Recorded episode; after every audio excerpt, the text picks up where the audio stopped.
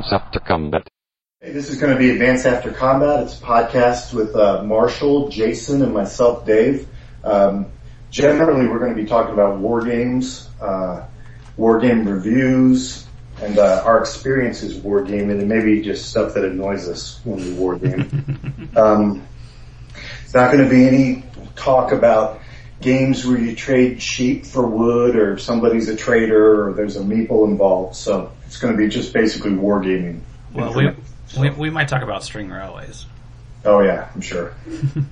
Yeah, I've got that game. I do too, and I got it. I, pl- I played it. So yeah, th- there's going to be some challenges because we're all talking from different areas, so we're not exactly located in the same spot while we're podcasting. So there's going to be times where we kind of rotate around, and times when Marshall gets too loud and excited, and then he cuts out on his mic. So you just got to bear with us. It's going to be wonderful, I'm sure. And uh, that's it, Marshall. You want to start off with games you've been playing or games you've got? Um, we'll start off. We I played Storm over Stalingrad, Yeah, I- Um, I, which- want to hear this. which is a game I love. Um, 2006 MMP, part of the International Gamer Series, still in print. I always like to kind of, you know, I hate to listen to podcasts and people talk about games you can't really get or Grail games. This is one that's still readily available. Um, it's Area Impulse. I go, you go. It's got a little card play with it. Um, it's not card play heavy like Twilight Struggle. Um, it's card additive, if that makes sense. Um, it's based on the Storm over Arnhem Breakout Normandy series by Avalon Hill. Um, I love this game. It's quick. It's easy. It's a go-to game. Uh, I always play it with my son when he's home from college. He was home from college a couple weeks ago. He said, "Hey, let's play it." We played it. We were having a good time. But then when we got to the end, he started mathematizing with it. you know, he started, you know, I'd go out to grab a drink or use the restroom and I'd come back and he was rifling through my counters, which I don't have a problem with. And he's adding everything up in his head. Um, he was counting my cards I had played. He asked for the rule book and, um, he said, well, I know you don't have these cards or this card because you've already played them and there's, there's only two in the, in the card mix. And there's mathematically no way you can win. hmm And there was, you know, like two turns left. So he gamed you out of it. Yeah, I mean, I play games to enjoy them. I don't play games to, to be an algebra test. Yeah, I, I think the asking for the rule book portion is always the dangerous part of the game. That's where I'm like, oh, this guy's going to come up with some BS, BS at this point. You know, the guy starts, hey, can I take a look at the rule book? And starts kind of thumbing through like the amphibious landing rules or something like that. I mean, I enjoy the game. It didn't diminish my enjoyment. Well, it did diminish my enjoyment of that particular play. I still like the game, but that's that's not what I that's not what I want to do when I sit down to enjoy a board game. Yeah, that's that's rough. You know, I mean, now, what, what aspect of it do you think? Do you think it's just too easy to manipulate the game? I, no, when I play a game, I play a game to enjoy it. It was Sure. just that experience just kind of killed it. That and do all the longhand math, which he could do in his head. I would have to do like on paper for two years, but it was really like, ah, well, that was kind of a buzzkill. When I come back from getting a drink and you say, oh, it's mathematically impossible for you to win, I've checked. Um, you know, you're looking at the rule book to see how the card breakdown went. I know you don't have X and X card. I mean, he, he thought, yeah, I mean, he thought it through to a degree I never think games through. And he doesn't enjoy, well, he says he doesn't, he doesn't play, He should have played Power Grid instead if he's going to play it that way. well, that's the thing. I mean, he's a genius player on a different level than I am, I guess. Yeah. So, So- Storm over so- Stalingrad, I still love it, but it was like, ah, he wants to play that shit. So, are you? Is basically the problem just that your son's better at playing games than you are? or is the problem the actual game?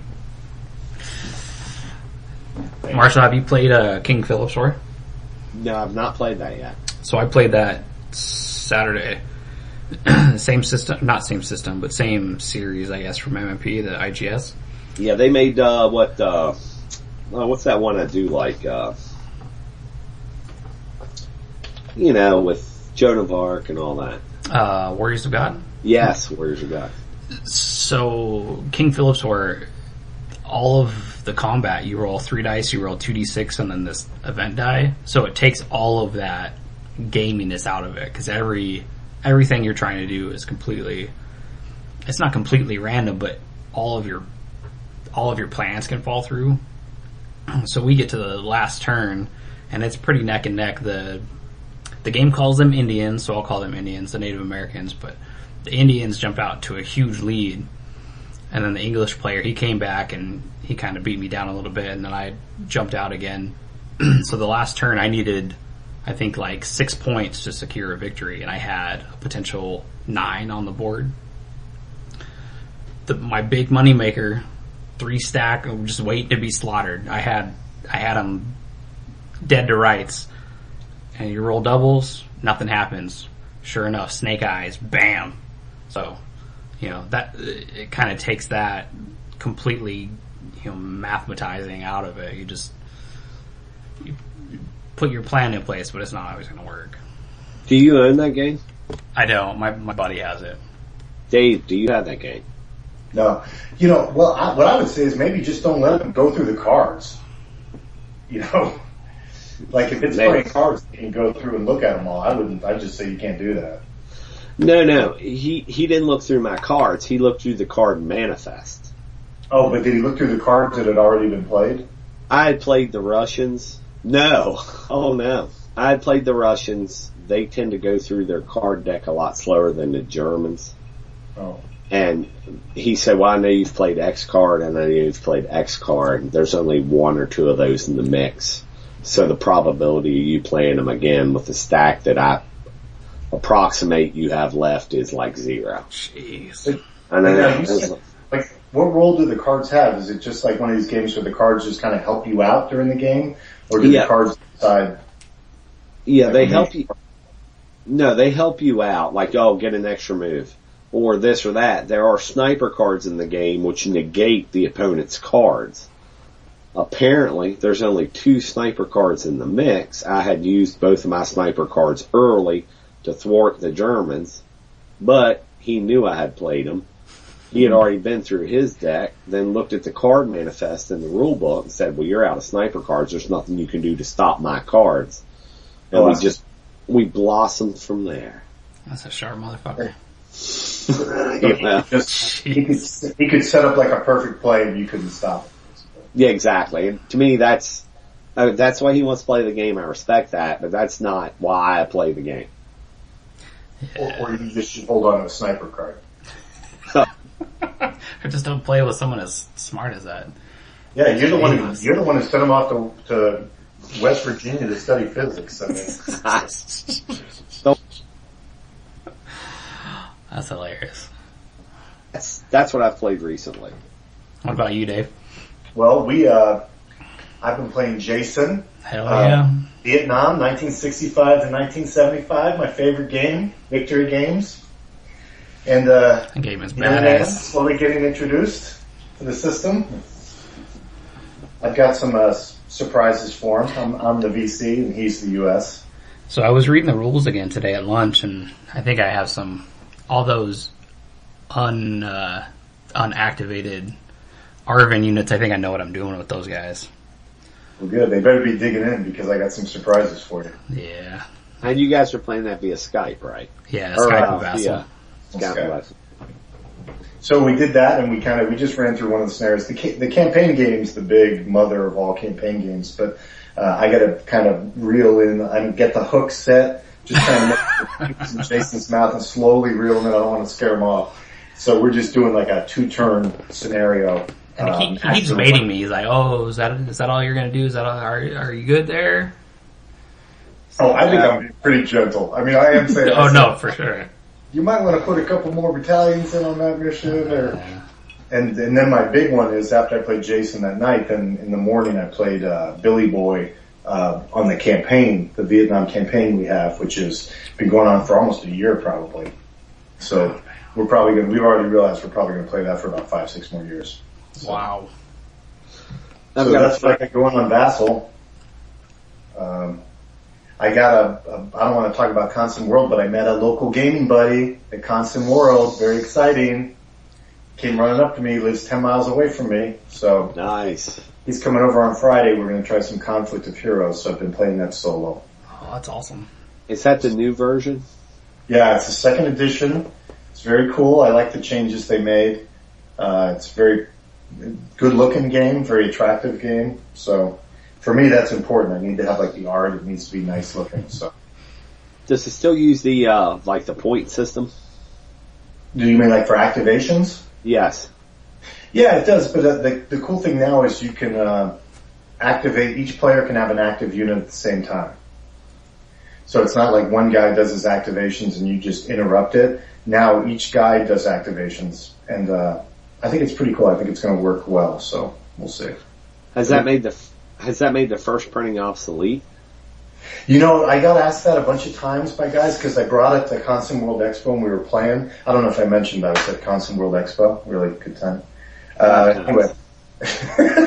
so we, uh, guys would ask me that like, hey, can I buy the, the, just get the new rules and download them and play the, the old version with it? But you know, I don't want to tell guys they can do that because I don't really know if that's the case. So, who knows? It's Awakening the Bear. That's the one I'm doing. So it's the first one they came out with. Yeah, that's the only one I have. Yeah, I mean, well, if you got the first edition, I know they redid all the counters, so um, that one's probably obsolete. So, so it's about forty-five bucks at NWS Online though. So, Yeah, that's a- That's another thing we should probably mention where we get our stuff from. yeah, if you're not shopping at NWS Online, you're probably getting screwed. Which we should mention right now that NWS Online isn't paying us for Christ. advertising on it. It might as well be. I know they should be. Well, that, Oh, there's Marshall. Uh oh. we all See, we, we built in this thing where if Marshall gets real excited, his mic cuts out. this might be the only way we get a word, word in edgewise. Kill switch. So, Marshall's got to remain very calm and modulated for his mic to work. I really like NWS Online. Yeah. That was good. That was really calm. they are good. Yeah, they are. You know, they're, they're cool guys too because, uh, I don't Jesus know Christ. if this has ever happened, but I've been, I've done some drunken online game purchasing before, late at night. I, I did that this weekend. Yeah, and uh, I gotta tell you, one night, I, I bought Saints in Armor, which is a game I'm gonna talk about. Uh, I bought it after seeing Kev Sharp, uh, demo it, and I was really excited. So I literally bought it off Facebook drunk, but I once bought three copies of Labyrinth from NWS Online at 11 at night drunk because I panicked somehow that the game was gonna go out of print and I was never gonna get to try it and I wanted to get copies for my friends. And uh, the next morning, I had to make a sheepish uh, email to NWS Online and ask that they reduce my order to one copy, and they were very cool about it. Oh, You should have called me first. I'd have saved you from buying the first one. I think it's okay. I'm, I'm not gonna. I like it. I, it's not a war game, I don't think. So I was kind of. It, it seems like it's one of those games you need to have, so I got it. I don't own it, but I'm playing the hell out of it. Yeah. Tony Well, Clifton is kicking my ass. Yeah, I think Clifton's a lot smarter and he leads himself on to be. that motherfucker. He we we played one a single decker, and he I think he kind of bait and switched me because I actually ended up winning, and then we played a three decker, and he beat me in like six turns. It was ridiculous. Yeah, I've just looked at it. I haven't actually played it at all. I guess you can play it solo, but I haven't put it down and played it. Yeah, There's some wooden cubes in it. There you go. Yeah, for me, that's kind of a borderline game where that's almost not a war game for me. So Yeah, it's probably not a war game, but there, there needs to be like casualty points or guys getting flipped or something. You know, smoke. smoke. Or advance after combat, even. Yeah, I need like some. Yes. Yeah, right. you can say that it's got to have close combat. Something. I feel like a dog on a chain over here. You just need to get a new microphone. And you can rail. I think it's even less of a war game than Twilight Struggle. Oh, well, I don't know about that. I never played that game. You don't have. There's units at least in in Labyrinth. You never played Twilight Struggle, Dave? No, never. He's a he's a uh-huh. hardcore wa- war gamer. Yeah. Yeah, I wouldn't do that game. Yeah, he, To me, he, that's too far out. yeah. I'm s- I'm sorry to, to dip my toe into Eurogame he, territory. he wouldn't play King No. Philip's War either. It's too light. Yeah, There's you're, there's not you're- even numbers on the counters. It's either You're looking at one podcast in the podcast next door. That's one door over down the hall. no comment. Yeah. Hey, we got a free game already. Well, let me talk about what I've been playing. Oh, Oh, yeah, please do. Poor Jason. I know. So King Philip's War, I I really enjoyed it. I mean, it's it's light. It's it. I think it was just because it's a point to point map. It kind of reminded me of Washington's War. Super That light. easy? I mean, played like yeah, easier than Washington's War even. Like three hours. I mean, it's just straight up point to point movement. Everyone can move pretty much the same. Um, Not to put you on the spot, who designed that? uh, it's John Poniske. I, I, Paninsky? Paninsky. Yeah, it's the same guy who did Hearts and Minds. Yeah, he lives near me. Yeah, I I love the shit out of the games of his I played. Um, it, I mean, it's it's cool. It's super light. I want him to do a a Vietnam game in that same system because it's you know it's just kind of straight up combat back and forth. Uh, like I said, pretty random with with the combat, but I I like that. It's kind of I think I scared the piss out of my wife on that last roll. I, you know, stood up and, oh, I need, you know, I need at least a three on my die and snake eyes. And, Gah! So, she, so it was light enough she played it with you? No, it was Yeah. my buddy, but she was sitting on the couch. Oh. No, she Oh, had. so you- so you scared her when you screamed? Yeah, yeah. Oh, God damn it! Dogs are all howling. It was, it was ridiculous. Is that the one? Is that the game that the Native Americans Yeah. got upset about? Yeah. Okay. And then, uh, been playing Operation Jubilee, uh, Solitaire. Marshall, have you heard of this one? I don't know Yeah, if I looked- about it. I looked into it after you recommended it. Yeah, it's the D-Day at Omaha Beach system. Really light. I did some videos on it. Uh, I I enjoyed the hell out of that game. I played probably. I don't ever sit down and play it all the way through, but probably two or three hours. Um, you know, I, I have some issues with it that I talked about in the video. Is It's the the German forces move up too quickly, and they don't. So the Commonwealth player or the active player, the, the Commonwealth troops get behind them pretty easily. Um, What what time period? Like when is it's World War it's II? World War II. It's um it's the invasion of Dieppe, France in uh, Oh, cool. in forty two. Um, kind of the failed, you know, failed big landing that was D Day practice. Sure, like a dry run. Yeah, uh, didn't didn't didn't go well, uh, but super enjoyable system. Uh, I guess D Day Omaha Beach is going to reprint sometime this month. Well, I mean, the the worst part about D-Day at Omaha Beach is the way your back feels. Um, just from being so focused, and I mean, to me, that's the greatest solo system. That's a genius game, and Yeah. I mean, that's that's one I wouldn't part with. Yeah, I'm really. I don't have it, but I'm. I, I have the the reprint on pre-order. I'm really looking forward to it. I mean, No, the. I don't I, I don't know anything about either of those games, so that's It's interesting. it's strictly solitaire, yeah. but I mean, Now, the, you do a lot of solitaire stuff. Why are you? Uh, why do you do so many solitaire games? Because when I I was down at Consim World Expo, uh, I ran into a lot of guys out there from Arizona who uh, seemed to be pretty cool. it's it's just time. I mean, I go to work early. I get home usually pretty late. and By the time I get home, I'm fried. So instead of trying to set something up, I just put it up on my table and dick with it for 30 minutes or so, and then crash out. Yeah, I don't know if I know. I don't know if I play any solitaire games really, like games that are designed for it. Like I play by myself, but Yeah, there are a few that that I really like. That one, um, Battles Magazine has done a couple that I really like. um, but yeah, I mean, it's just a convenience factor. I don't have to dick around with being sober around other people or anything. right. And then I played String Railway. how, oh, how is that? I own it. Never. No, no, no. that is not. That is not a valid review for this podcast. It's not a review. It, I want I'm sorry. I want Marshall to play it, and I just want to hear what Marshall thinks about it. I'll just I'll just say this: I didn't get it, and we'll we'll just leave it at that. Our audience of zero has Yeah. expectations for what they're going to get from this podcast. Yeah, string wheel ra- railway is something they will not be getting. That is like sheep trader wood meeple game. All right, so let's hear about uh review copies or whatever. We got a copy of War of the Suns. And how did we go about that? Well, actually, I got it. in the mail. Marshall actually checked his mail. you know that that game's not even available to buy yet.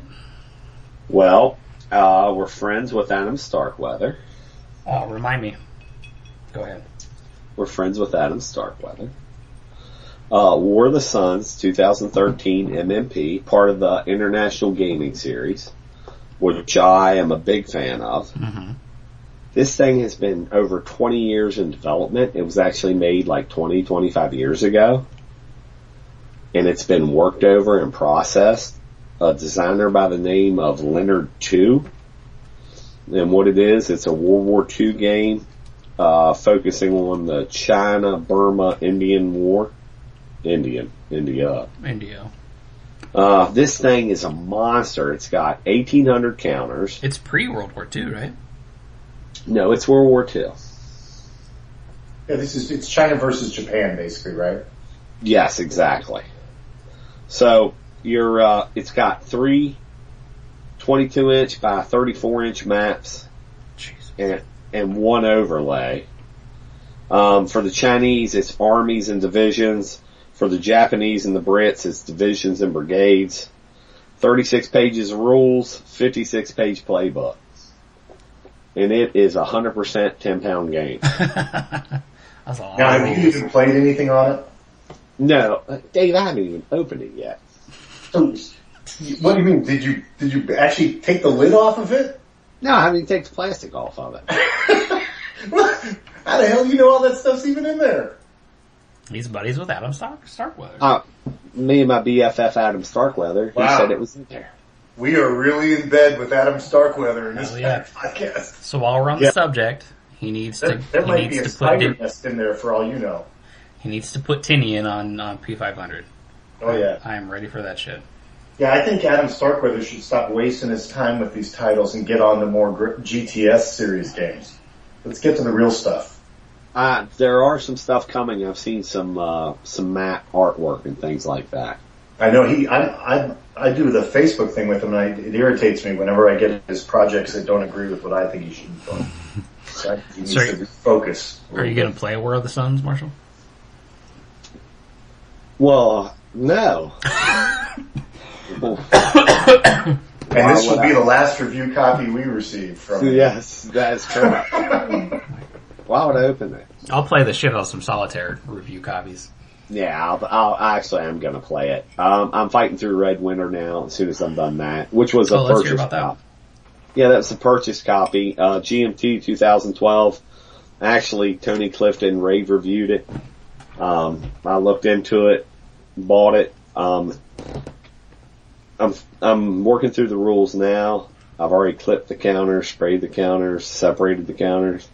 Um, the rules are like no rules I've ever read as far as their detail and their in-depthness.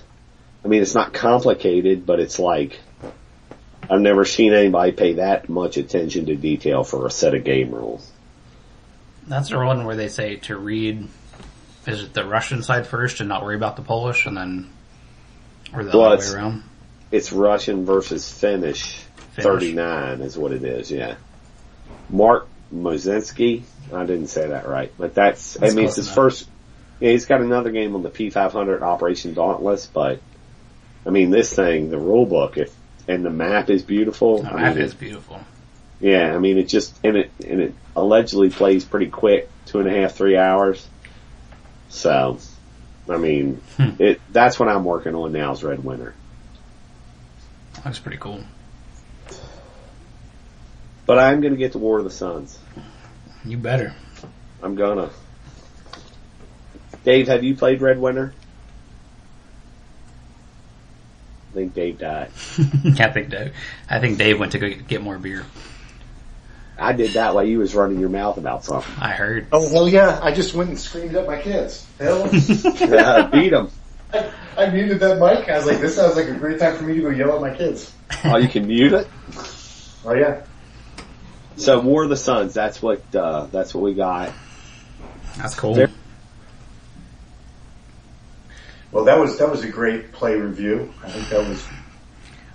I think we would call that a feel for The preview. system, how it works, You're welcome. play balance. Thank you. Yeah, but I just want to reiterate. I think the focus needs to be on those GTS games. So let's get back to it. Ah, that's a cool system. The day your Facebook page has all your Charles S. Roberts awards lined up on the wall, that's the day we'll listen to you. One day. One day. That might take some effort. I'm It's pretty intimidating. that motherfucker put Well, yeah, I, puts I out don't even games, pretend. man. I don't pretend that I could design a war game. You know, I mean, I, I, I do think it's great the work these guys put into them, but whatever. I mean, it's a consumer product, so. Yeah, Well, for four for four consumers. Yeah. Right. Well, this is a product for zero consumers, so That's how we Yeah. like it. put some time into it. Hey, we already got a free game. Yeah, we're ahead of the curve. Well, we, I mean, you're holding it, and apparently you haven't even taken the shrink wrap off it yet. It could, it could might go out of print. Make one of Prince. Doesn't he understand that if he wants you to play the game, he needs to send you two copies? Oh, that's right. I have to mention that in my next uh, private conversation. Well, I got a game I'd like to talk about, Please do. if this is the time when we can do that. Mm-hmm. It's uh, called Saints in Armor. Oh yeah. Uh, played it. I got it on order again. Kev Sharp was talking about it on his uh, his website, the big board, and I was drinking a little bit and it looked cool. And he told me it was a 10 out of 10 for art, so immediately I bought it because uh, my is kind of miniature wargaming. So if I'm going to buy a board game, it needs to be a nice looking game. The art needs to be good. The maps need to be nice. So Knowing nothing about this, Dave, can you fill us in? Time period, who makes it, all that stuff? Well, yes, I can, Marshall, because I have it right here with me. okay. Basically, uh, Saints in Armor is part of the, a GMT series called the Musket, Musket and Pike Battle Series. And uh, it's, I think it's like the fifth or the sixth set or game in this, this series, and basically they all have the same rules. So it's a 30 years war game. It's uh, Protestants versus Catholics. The cool thing about the game, I think, is that uh, it comes with six battles. So you've got map sheets that you can flip, and on the back side of the map is a different battle. So there's three maps, and you flip them back and forth.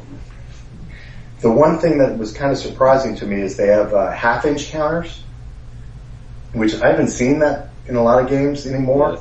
Yeah, that's Inch for real. five eighths. So when I saw them, I was like, Jesus, these are really small. And uh, so that was kind of a shock when I first saw how little the counters were. But uh, the nice thing is, it means the battlefield is usually about like two feet by a foot and a half. So Nice. yeah, you can kind of set it up in a, uh, a small space.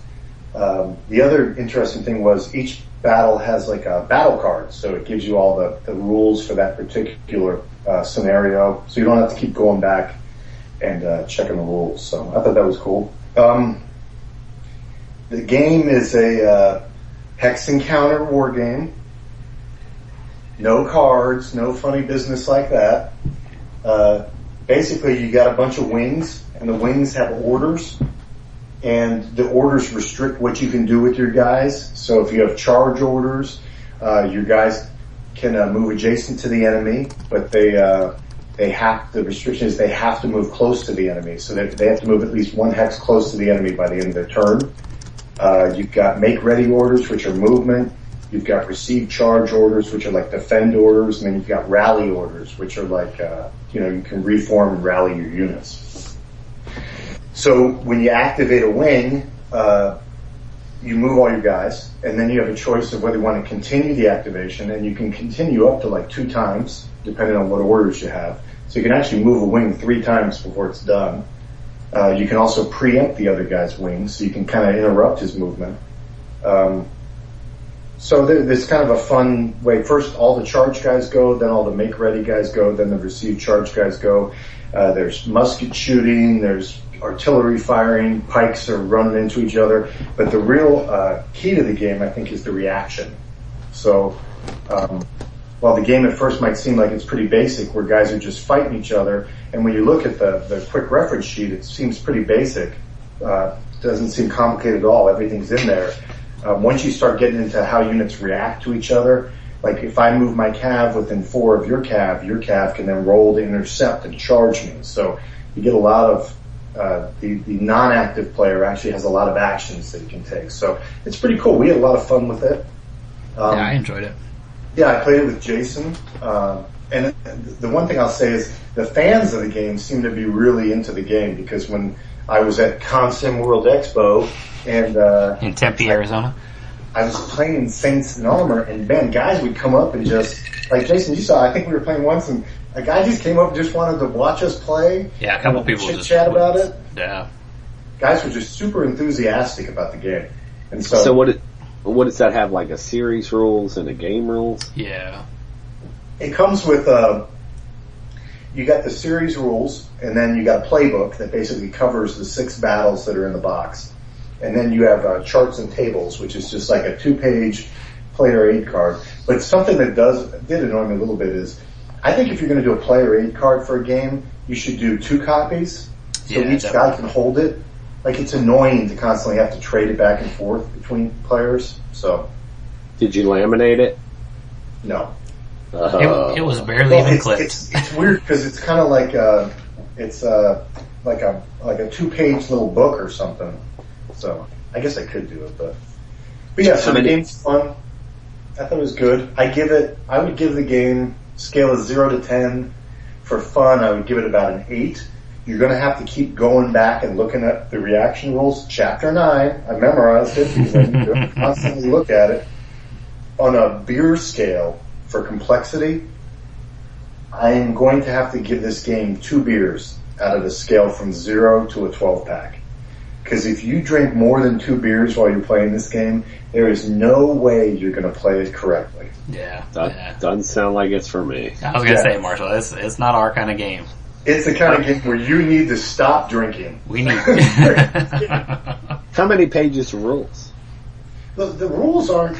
I, well, let me see. I got it right here. It's um. Looking.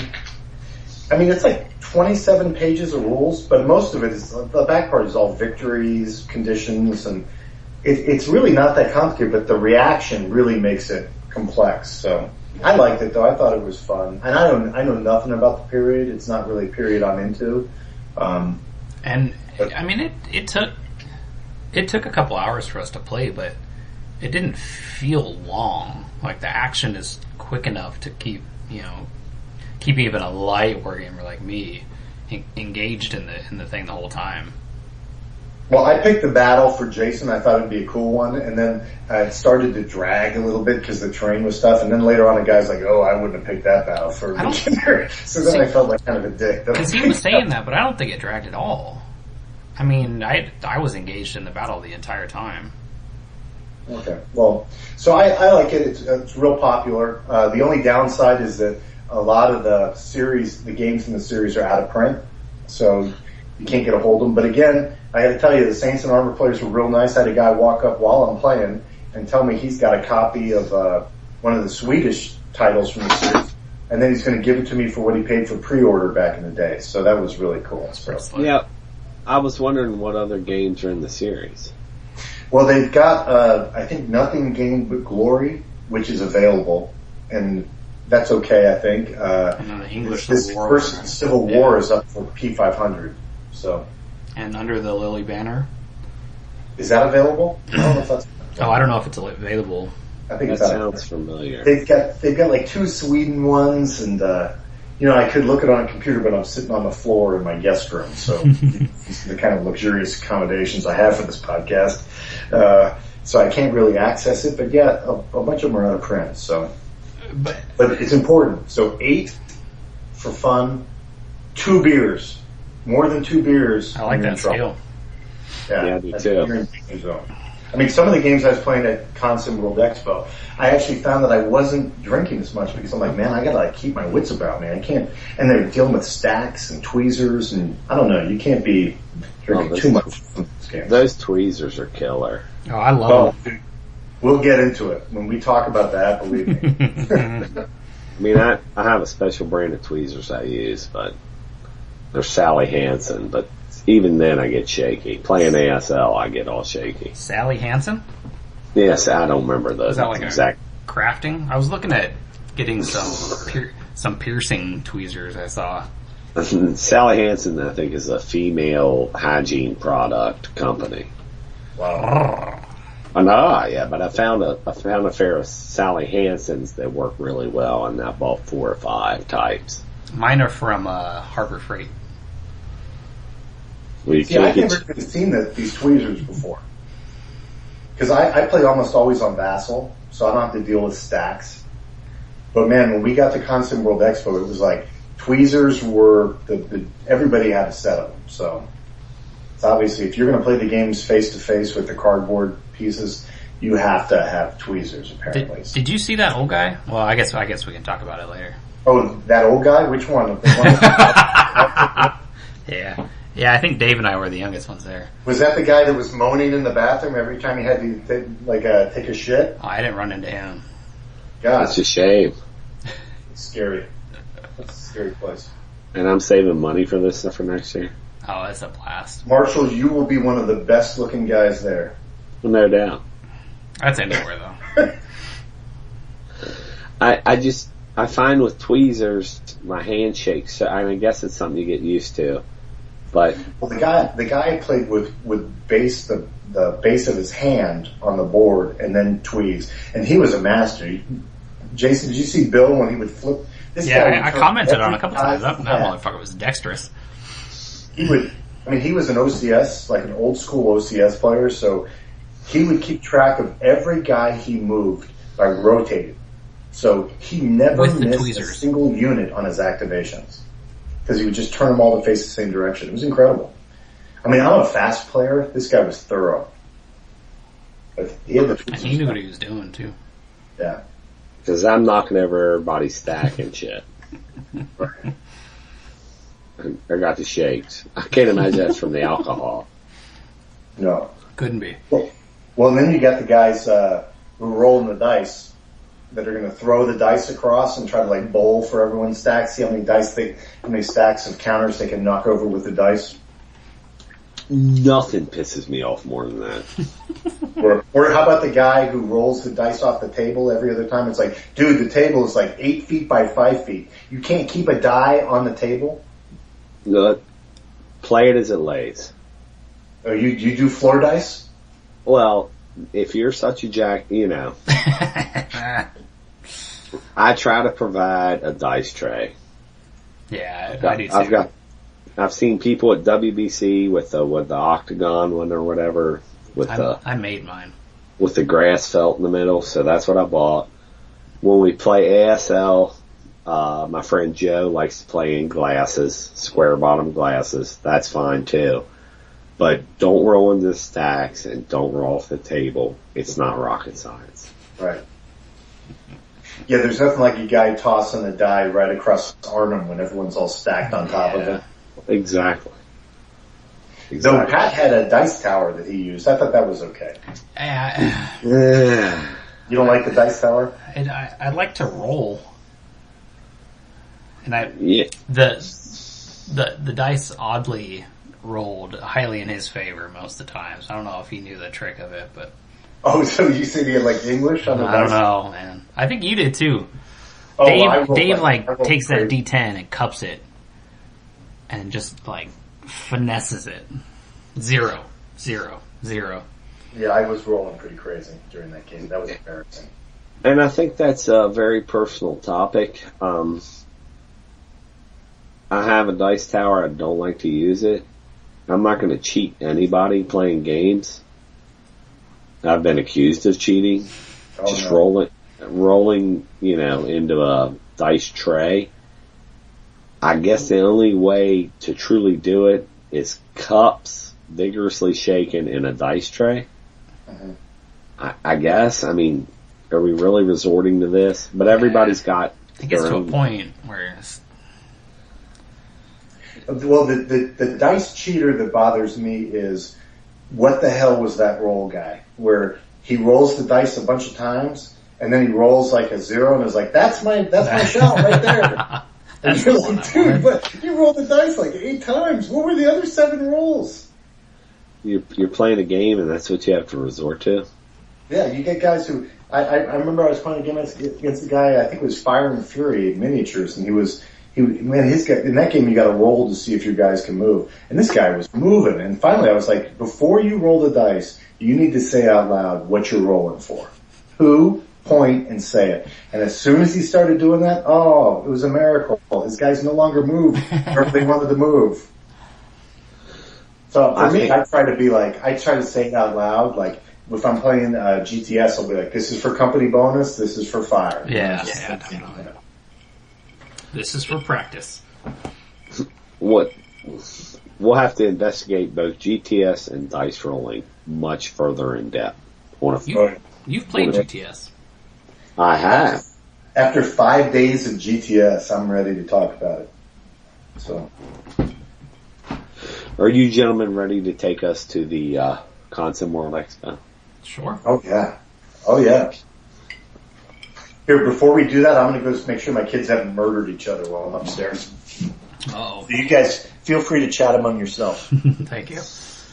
Did you watch my video on it, Marshall? On what? Constant Yes. War- Oh, that's a Yes. no. Yes. No. I did because I saw some blurred faces. oh yeah, that's right. I did watch it. Yes, I uh, did.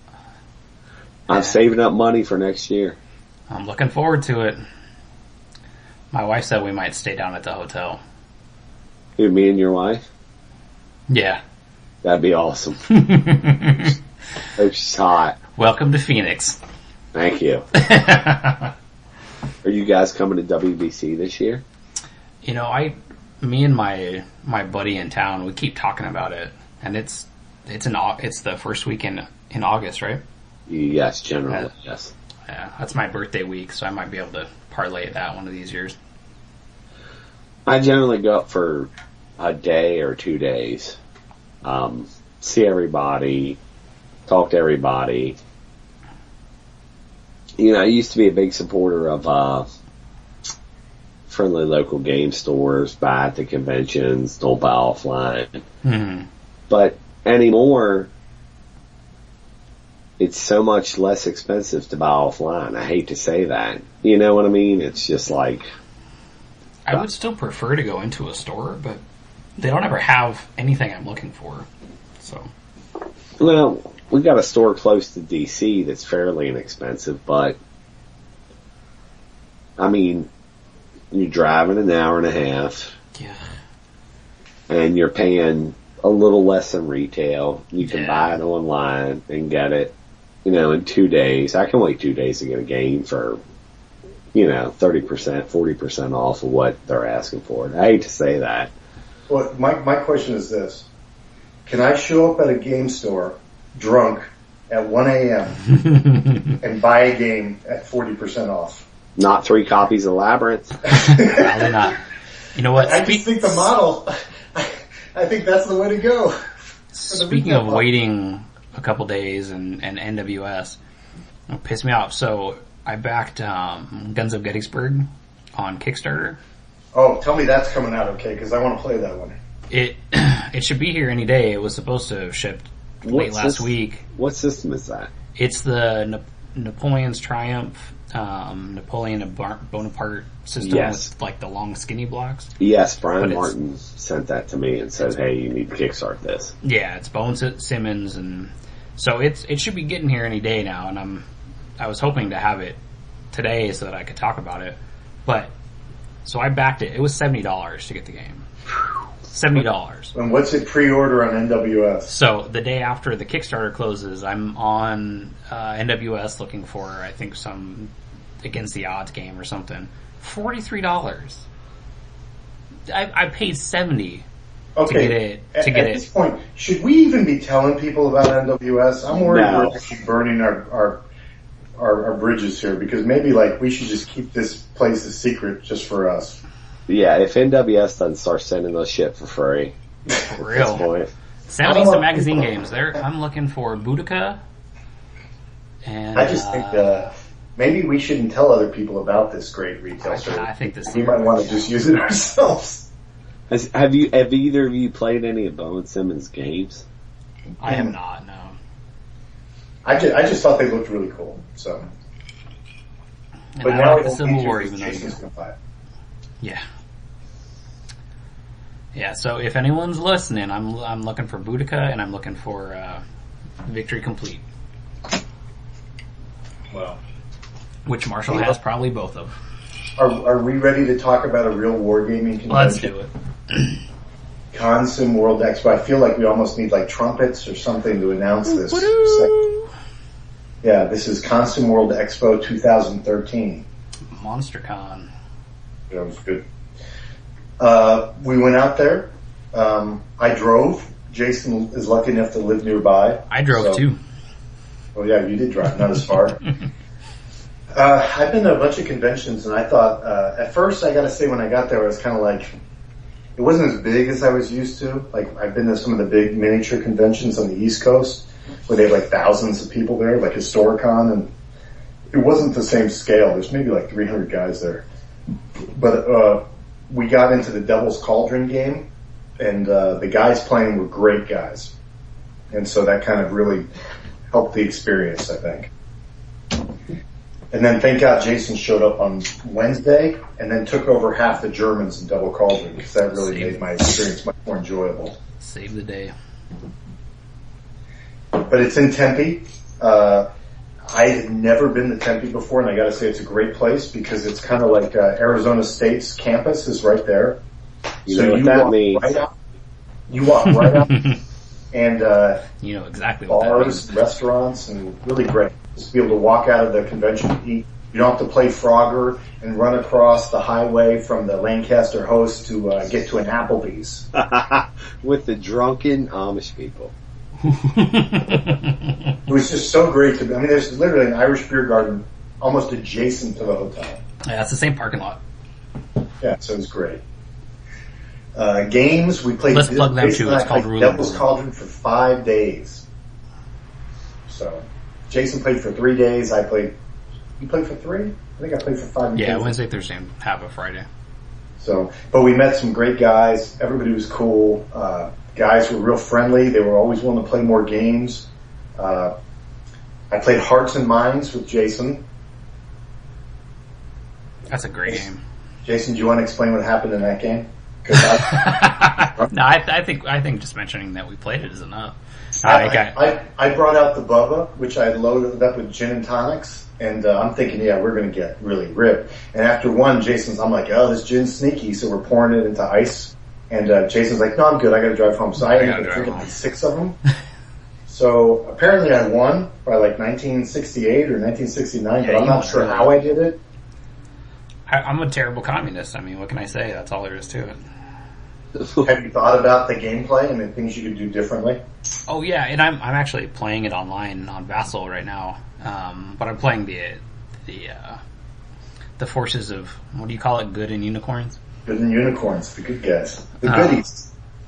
Uh, yeah, so it, it was my first time playing as the the red player. I think is what the game calls it, the communist. Is that in reprint?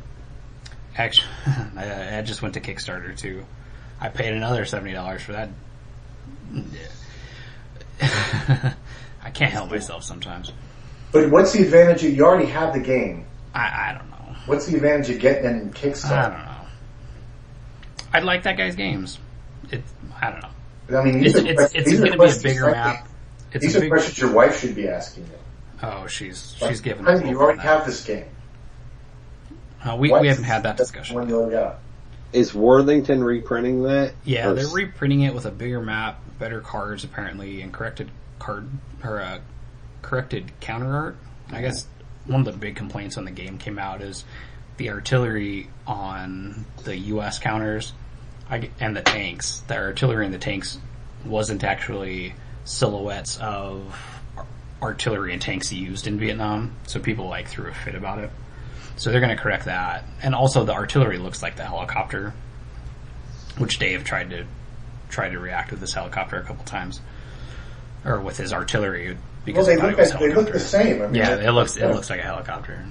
So you know, little stuff like that. But even what's his name, Marshall John Poniske. Paninsky. Yeah, I, I, I like him and I like his game, so I I backed it. I thought it was a great game because I won. So I thought it was very balanced. Very balanced. Uh, yeah. I thought the U.S. player has a lot of challenges he has to overcome, but if he can, he's a great gamer. So I enjoyed it. I thought it was- Any I- thought? Any thoughts on the subject matter? Vietnam. Yeah, I've always heard that was uh, hot skillet as Oh, far as I love it. It's I've, I've told Dave it's my favorite. It's my favorite subject matter. Oh, you mean as far as people being squeamish about it? yes. I'll tell you, funny conversation. I was at one of the guys I was uh, playing Devil's Cauldron with. Uh, we're out having a beer, Bill, uh, and he goes, uh, he goes, yeah, I've been. We talking about where we've been. He's like, oh, I've been to Vietnam. I said, oh, on a tour. He goes, yeah, hell, you could call it a tour. This guy showed up in Vietnam five days before the Tet Offensive, and he's like, Bill's. I'm like, do you want to play Vietnam games? He goes, yeah, whatever, doesn't bother me. So Yeah, it's pretty well adjusted. yeah, I mean, seems like it, it depends on the person as far as what they're sensitive to. Though I do have a buddy who won't play any game where someone he knew could have fought in it. So, I I'll play the shit out of an Iraq game. Hmm. right, exactly. I think it's. I, I love the Vietnam games. I think it's a real challenge, so I enjoy them. But I thought Hearts and Minds was fun. Um, Jason helped me out with some of the rules because obviously I was just learning it. I had about a bunch of G&Ts, so it was brutal. But uh, So, That's what kind of gin? Bombay, Of course, that's the only kind of gin. I like New Amsterdam. That's what I'm drinking. But we're mixing like, I mean, this is for quantity, not quality. I mean, I'm filling it up for God's sakes. So it's, I mean, I basically I fill the thing up and then I just shake it up, and that's, then I take it downstairs. But So you uh, want- from an alcohol perspective, the con was very cool. They didn't have a problem with you drinking. Uh, they just wanted to keep it kind of low key, and the Bubba was perfect for that. It just had its little spigot, so. Oh, did they say something about keeping it low key? Yeah, because the one thing they did mention is they said don't have, don't walk around with bottles of alcohol that the, the hotel knows that they don't serve here.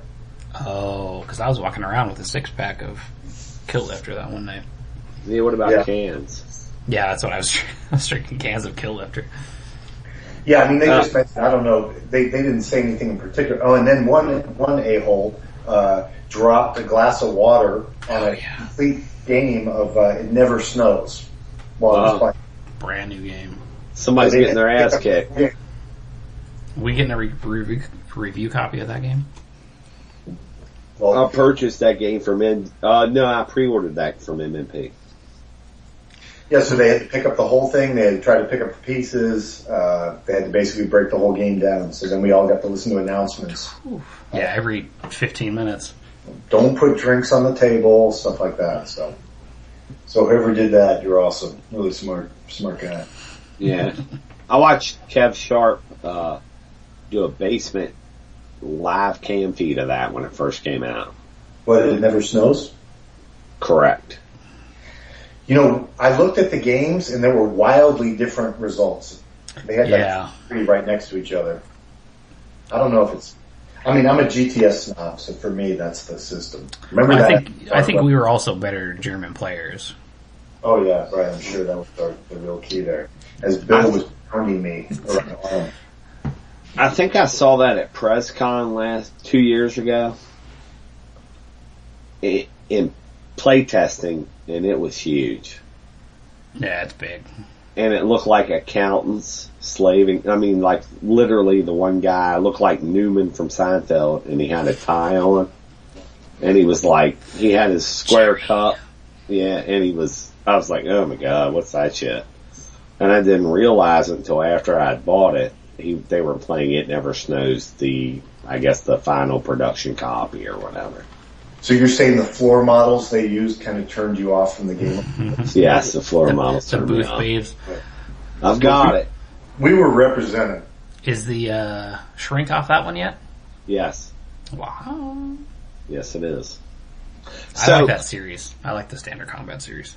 I've played, um, Stalingrad Pocket too. Okay. and uh, it involved a lot of tweezers. Is yeah. that the MMP one? That's the, what's that, SCS? yeah. Yes. Yeah. That, I believe, uh, Stalingrad Pocket 2 is the most popular or most liked of the SCS games. Am I correct there, Jason? I, I think it's probably the most popular, yeah. And It Never Snows is a monster game of that yeah, it's series. huge. I mean, it wasn't bad. It was just a lot of tedious counter interaction. I mean, six pages of rules. Yeah, it's pretty pretty easy to play. Pretty straightforward stuff.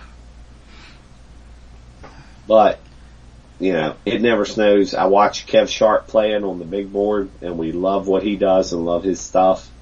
Um, it looked involved. I think because of the size. So Consim World, I want to hear about the vendors and I want to hear about the flea market. Well, flea market was I'll awesome. let, I'll let Jason cover that because Jason I think is more, I'm not Yeah. up on all the games that are available or, Yeah, Dave, Dave didn't spend any money except on food and booze there. that's true. I don't know. I don't know how.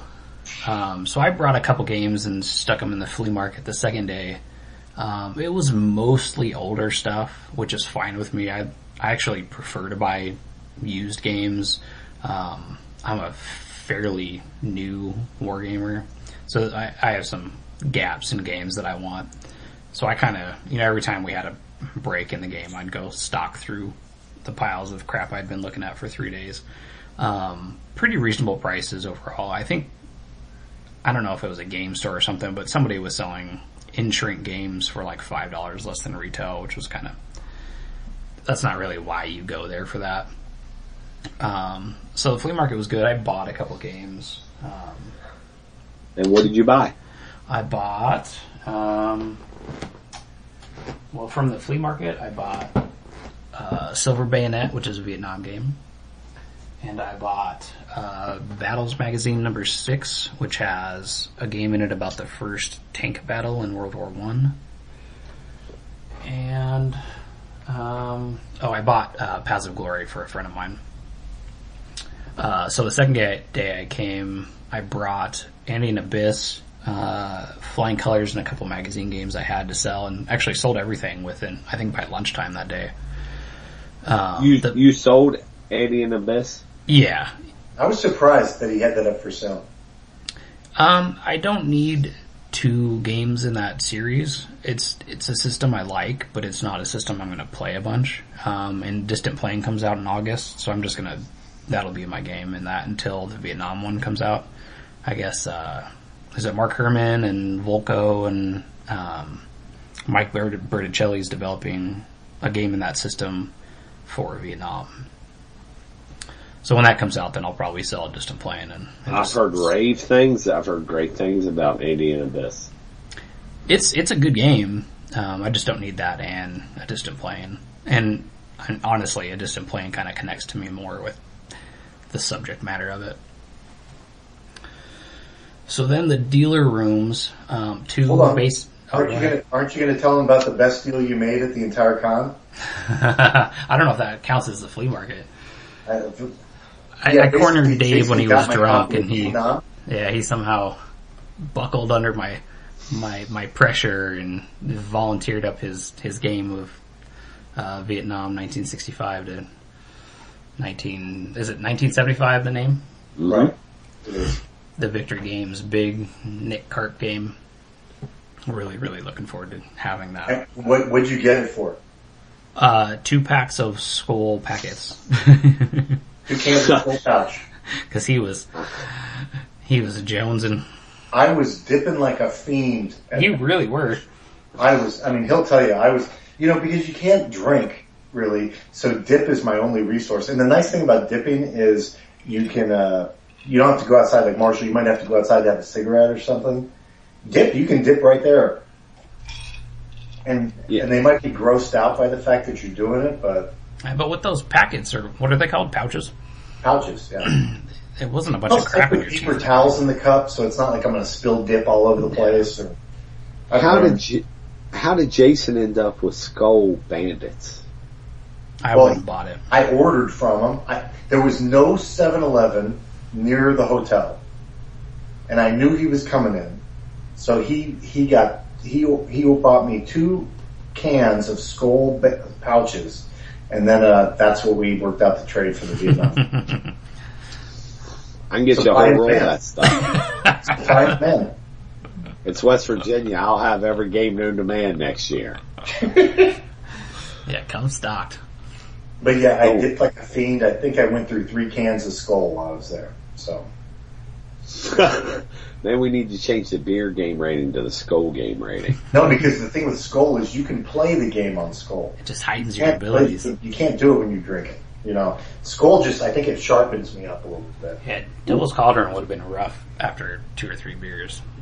Oh, and I want I want to say I was dipping like maybe. I mean, I don't know if guys out there who listen to this podcast dip. Probably like out of our four listeners, there's probably like none that dip. And if even if had a thousand, there might be one. But I was probably dipping two pouches an hour, two three pouches. It was an hour, almost constant. Which is a lot. I- I'd rather have lung cancer than throat uh, than uh, lip cancer. I don't I don't want to get into what really causes lip cancer or mouth cancer, but Michael Douglas will give you a long story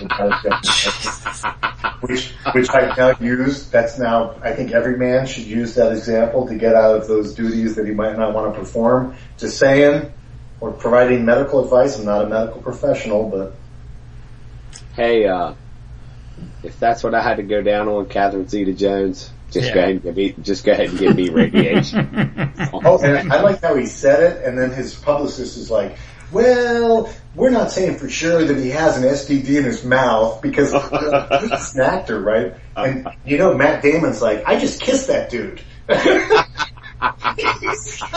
the guy just said he has HPV, and Matt Damon's like, I kissed that guy like five times. Hey, great job, man. Way to act. Way to really push the role there, buddy. We've, uh, we've slightly veered off topic. I think we call that method acting. Ma- well, yeah.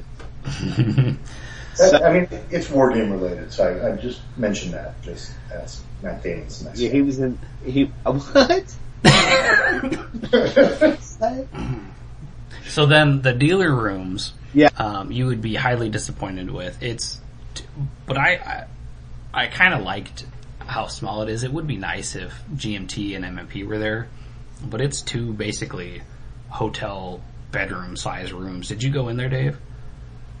I walked in and uh, it was kind of that grim thing where you walk in, it's a small room and they're all just staring at you. Yeah, it's you're like if you go to the flea found- market on a slow day and like all Look the at the vendors are like The come best- Obligated by something. yeah. The the best thing about the flea market, I got to say about Consim World, is there was no one there. So they would just have a, a sheet with the guy's phone number, and Yeah. You would call him, which is great because I hate the the flea market at Historicon where you're basically going through on a little line, and the guys, the the sellers are looking at you like with like. Sir, eager will you buy my items? And you feel like, oh, you're, it's all terrible. Like I'm not buying this stuff. But Or they have would list their games so you could just walk up because you could pretty much find the games pretty easily after a walk around. So you could just bring the game the game up to the table and say, "Hey, you know, is so and so here?" And Or they got a cell phone number, you just call the guy, say, hey, I want to pay 20 bucks for this game. That's They're like, yeah, no problem, bring it over. So, so the, the dealer area was kind of the opposite where you go there and they were, I mean, they all seemed real nice and they were all really great people, but, uh, and nobody was really there that I was interested in, so. yeah, it's and it's only open from one to two thirty every day. Because I guess the guy who throws the con is, you know, he wants them to be able to play test their games or play other games or whatever they're there for, which is kind of cool. I mean, I, I like that. It, I will, I will say the one game that I saw at the, at Consim World was, uh, that I would buy is, uh, New England Simulations. Battle of Eylau, I think it was Eylau. They had a gorgeous game set up. But when I go on their website, I don't really see the game advertised, but that's the one, New England Simulations seems to have really high quality games. What game That's was that? I like that. So Where where was that? it was like two tables behind, uh, I would say behind, uh, Mook, our table. Huh. But So, don't think I've seen G- so, so GNT wasn't there. GMT's not there. MMP's not there. Worthington isn't there. Did So you- it's- Well, well, I can see GM, or Uh, No. So it's basically centered on small companies. So Victory Point Games was there. Um, Grognard Simulation, um, Legion War Games was there. Minden Games was there. Um, and then I guess Decision Games, but they don't really advertise themselves as Decision Games because they're selling other people's crap. They're well, I selling, think they make a deal with people where they bring their stuff to the convention. but they're selling it at retail. Well, the, the one other cool thing about the convention was when you get your your badge. First of all, the hotel's really nice. Uh, when you get your badge, you have a raffle ticket on it, and you can go. And when you go to the breakfast, are included in your your room uh, fare. And then when you sit at the breakfast, they give out like door prizes. They pull out all the raffles, and you can get games and stuff. So if someone isn't there for that, do they do they If save it for them, there, or do you have to be there? ticket win? to the side. And uh, the and the funny thing is, they won't tell you what the game is until you get up. So like, because they know if it's some garbage game, no one's gonna stand up for it. But so, they like, I wasn't there for the breakfasts. If my number's called, am I just not uh, eligible? Yeah, you just don't. No, that's kind of that's bullcrap. no, I think it was awesome because obviously you 'cause you were there. But you could show up, I guess. I mean, I don't know. Did you have a ticket in your your ID in your badge, Yeah, but I don't want to get there that early. or you could give it to me and I'll just sit there. That's a good idea. So, You went- but did you know, you by went the in- end, I have to say a lot of the games weren't that great. So I was like, yeah, I don't know if I want to stick through the whole thing and, and wait through the Yeah. breakfast. I started skipping them at the end because I'll pay forty bucks for a game if I want. Mm-hmm. I can buy it on NWS online. there we go again. Um, so yeah, I, um, there's a couple other, I mean, it's, it's small war game companies. Uh, Grognard Simulation, they have their Death Ride Kursk games that people seem to be playing the shit out of there. Um, I bought a game from Victory Point Games, which is kind of my tradition now. Their games are getting so expensive though. I just, On the East Coast, from what I've seen, they don't send representatives. They Right. they uh, piggyback on the GMT games. That makes sense. Yeah. Well, I mean, Alan Emrich was there. Out of LA. He's he's at the con Yeah, every yeah, yeah. every year. Um, so he was there running, you know, running the booth or whatever. Um, the other guy, I can't remember his name. It's Joseph something. His avatar is Stalin. What's that? Stalin. Joseph Stalin. Yeah, I think. Yeah, he had the mustache. Yeah. his avatar is like a like a not a Power Ranger. It's one of those kind of Japanesey things, though. Um, but talked to those guys for a little bit, um, and then I the guy who runs or owns Legion War Games, Randy something or other. Um, talked to him for a little bit. Bought Tonkin from them on Friday. Um, they have some pretty interesting games. They're re- they they reprinted B twenty nine, and I guess he said they're planning on reprinting B seventeen, which I, I got really like. B seventeen. I didn't I didn't like B B twenty nine, but I heard B seventeen is simpler, so I might I might get suckered into buying that. But the deal here is, I mean, honestly, it's not much to to talk about, um, which is fine. Jason's real social. He walks around and talks to all these guys. Nobody talks to a guy who's got a cup that he's spitting into. So, I had tattoos though, man. People, I think people were scared to talk to me. Yeah, but your, your tattoos look like crop circles and stuff like that. Oh, you son of a bitch. It's true, people. If you see them, you'll see what I'm talking about. But I don't like feeling anywhere in pressure to buy anything. There's no pressure. It's just, You walk into a fucking hotel room, you're pressured. yeah. They did look. Some of some of them look kind of mopey, but you know, whatever. Yeah, they're they're trying to sell their passion, I guess. But Um, so yeah, I mean that that was the dealer area, and then Yeah. Thursday night. The games were great. I mean, they had uh, OCS combined, Case Blue, Guderian's Blitzkrieg. It was huge. Oh. Yeah, they had. Uh, I mean, you don't realize how far away Grozny is until you see the two games put together. And uh, it's funny because the guys are playing and they aren't even talking to each other. Like No. they're just moving stuff around. They're A couple so people have like laptops out. Yeah. And pretty much any big game that you'd ever want to see, uh, Paul from the MGR Guild was there. He was playing Carthage. He was a good guy. The Uh, table next to us was playing Normandy 44. I was surprised how big that game was. Yeah, it, I mean, it's. I would say if I was, I'm, I'm going back. I like about halfway through, I was a little burned out. I kind of got my energy back, and by the time I was driving back, I was like, hell yes, I'm going back. So I would do. I wouldn't do like a four or five day game again. I would do more like a two day game and kind of mix it up a little bit. So that's that. I think that's going to be my strategy going back. So How big physically was Case Blue and Guderian's Blitzkrieg 2 side by side? Um, well, they, they couldn't put them on the same tables. so I would say Case Blue was probably like 8 by 10. Yeah. And I would say that, that Guderian's Blitzkrieg was the next table over, probably same size. Same size, yeah. And like a, they had a weird like little counter add-on stacked. L to it. They had one stack of counters that must have been like 20 counters high on Guderian's Blitzkrieg. And then you look Yeah. over Case Blue and there's nothing there. And am I correct to to say that that's only two thirds of the whole? There's another game, one third of that game, uh, a, a separate game coming out to complete the trilogy. Correct. Well, like the north part, Correct. Yeah, I don't know. I don't know. I mean, I don't see how you could do it because I'll be honest. It looked like all the action was in the Guderian's Blitzkrieg side, and the Case Blue side kind of looked like it was just they put it out there. Yeah, it was pretty Yeah. sparse.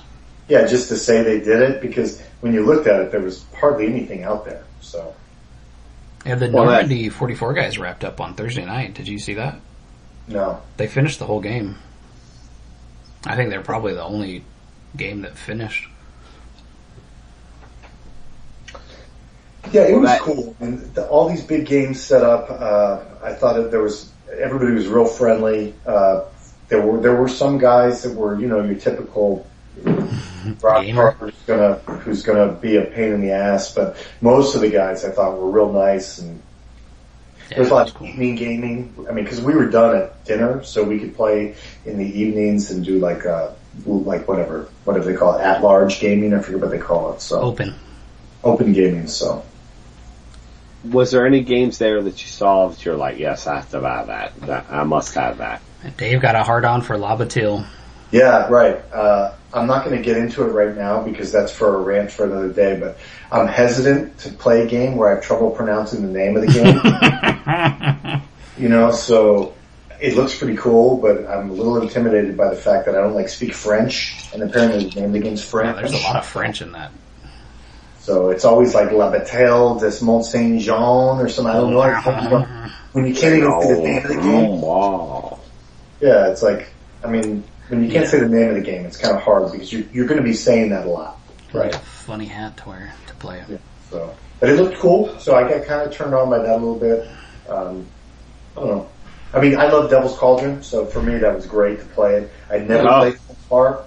These guys had played this game a ton of times, and they were all like, Pat was ready to ki- quit the game Thursday night. I think it was Thursday night. No, it was Wednesday night. Wednesday night, and he was handling the 82nd Airborne probably because uh, Jason was giving him such a hard time, and I was uh, about to break through. holding on to nine again. And uh, but then 30th Corps showed up, and everybody got excited, and so that was good. So I was surprised how many people came by and said, "Oh, 30 Corps on the map." Uh, We've I've never seen it get that far. I mean, Right. we were only I mean, it was what, long. three sevenths of the way into the game. One of the reasons the game took a long time was because I was playing all four German divisions. So if anybody has played that, it's tough to do because you're constantly bouncing around. So once Jason got there, it was awesome because uh, then he could take the guys south of the wall, and I could handle everybody else. So that sped it up. So it was good. Lots of fun. Did anybody have uh, Devil's Cauldron and Where Eagles Dare set up playing it as one? No, they did it the year before. Yeah, they did it last year. And what happens is Where Eagles Dare goes too quickly, and then they end up waiting around for Devil's Cauldron because you're fighting in like Arnhem and Nijmegen, and you're like struggling against each other. So it ends up where Nijmegen, like Devil's Cauldron, is like four turns behind Where Eagles Dare. And then those guys are just sitting around. But I'll tell you what, Pat and Jason had a great idea where, because we were running two cups, while we were fighting north of the Rhine, they would play, what, what was it, Fading Glory? Fading Glory, yeah, the Napoleonic So they had a side game going. So they would just play that while Bill was crushing me and I was dipping like a madman. So, yeah. I don't think there was anything there that screamed out to me that I needed to get it. Um, I mean, it's cool just seeing, and and a lot of the stuff there is very, very obscure. Like that Grognard simulation stuff, and even the La Bataille, I think is probably pretty obscure. And people are just so passionate about it. Yeah, it was very cool. I mean, I, and I like that guys were up for any games. Like we played Bill, I didn't know. Pat, I didn't know. Jason, I knew from online. Uh, but we hooked up. I'm telling you, we had lunch and dinner together. We we ate almost every meal together.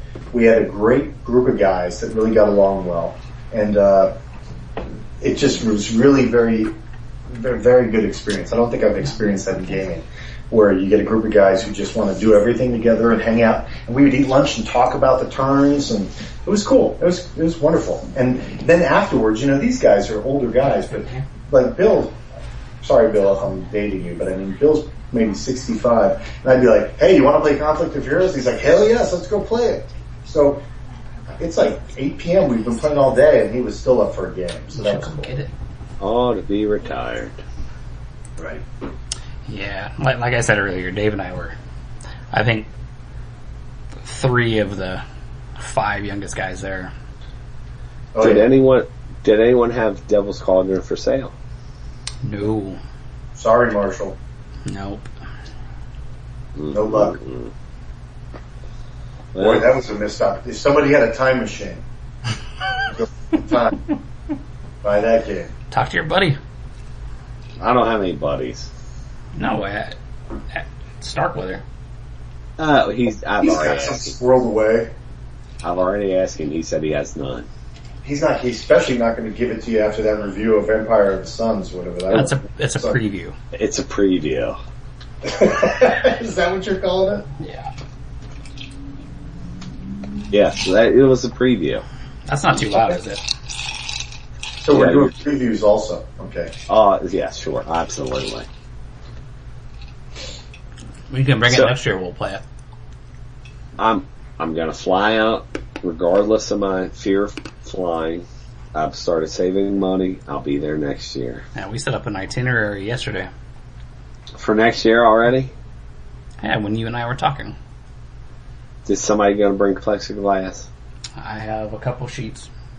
I, I bring that too. But Jason, you see, you were talking like your wife's going to come.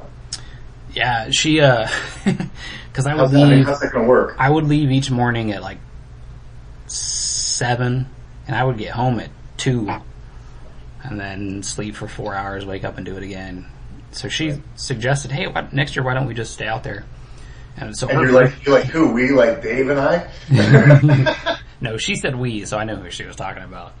Uh, so yeah, we we might stay at the hotel maybe like Wednesday, Thursday, Friday, and she would have Well- the kids, and she'll be on summer summer break. Um, Well, that room's gonna get crashed. I can assure you of that. Right? yeah. Rock, rock Well, that, where's Marsh- that box Where's spring. Marshall going to stay? Yeah. With like- you, Dave. With Marshall.